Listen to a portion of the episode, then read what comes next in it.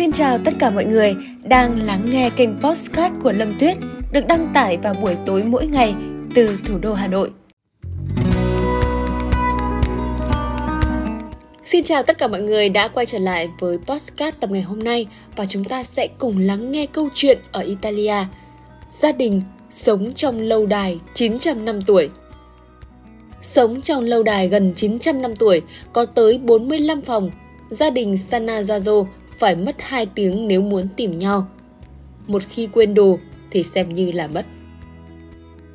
Cuộc sống hiếm khi là một câu chuyện cổ tích, nhưng có vẻ cô gái Ludovica Sannazato, 19 tuổi, đang sống trong một câu chuyện cổ tích.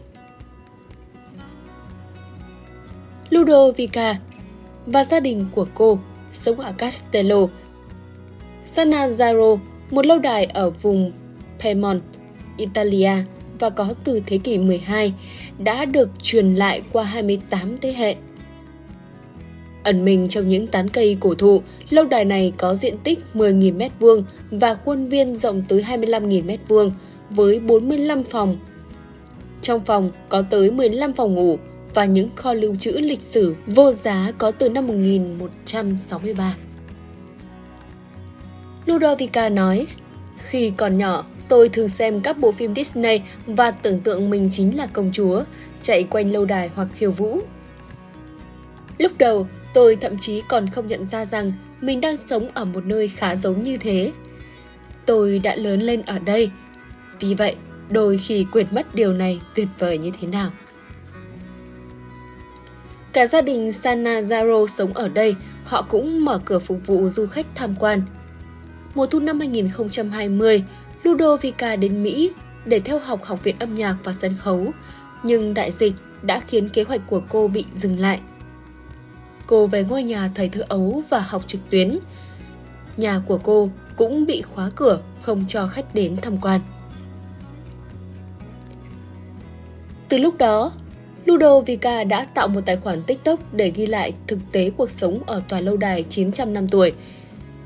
Video đầu tiên được đăng tải vào ngày 7 tháng 3 và có chú thích.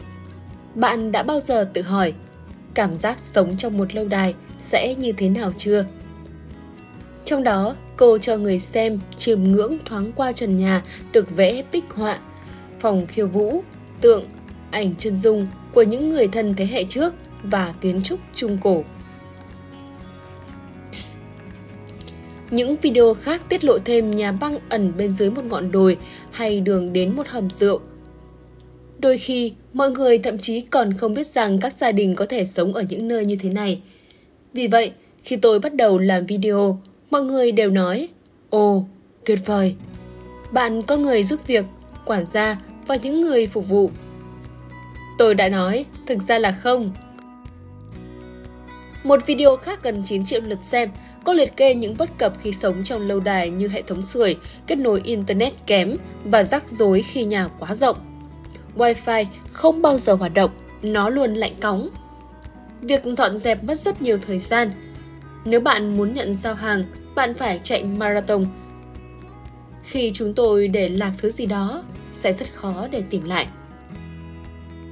Ludovica cũng tiết lộ về cuộc đấu tranh để tìm thành viên khác trong ngôi nhà 45 phòng, có những lúc mất đến 2 tiếng chỉ để tìm nhau. Cha của cô là bà Tước cho biết các công việc nhà chiếm mất rất nhiều thời gian. Chúng tôi có một người quản gia và một người làm vườn, nhưng phần lớn chúng tôi tự làm việc đó. Trong lúc vợ ông đang phải cắt cỏ ngoài vườn, thông thường mỗi lần cắt cỏ sẽ mất từ 2 đến 3 ngày – việc dọn ngôi nhà cũng sẽ mất cả một ngày. Tòa lâu đài được Hoàng đế La Mã I cho phép bốn anh em của dòng họ xây dựng. Bá tước Sanazaro được thừa kế từ một người cô vào năm 18 vào năm 1986.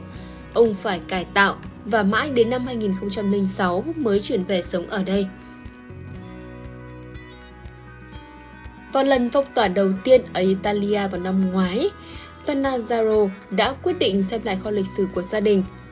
Trong một video trên mạng, Ludovica Sanazaro đã cho khán giả xem lá thư của giáo hoàng Pius VII gửi cho một người họ hàng của gia đình.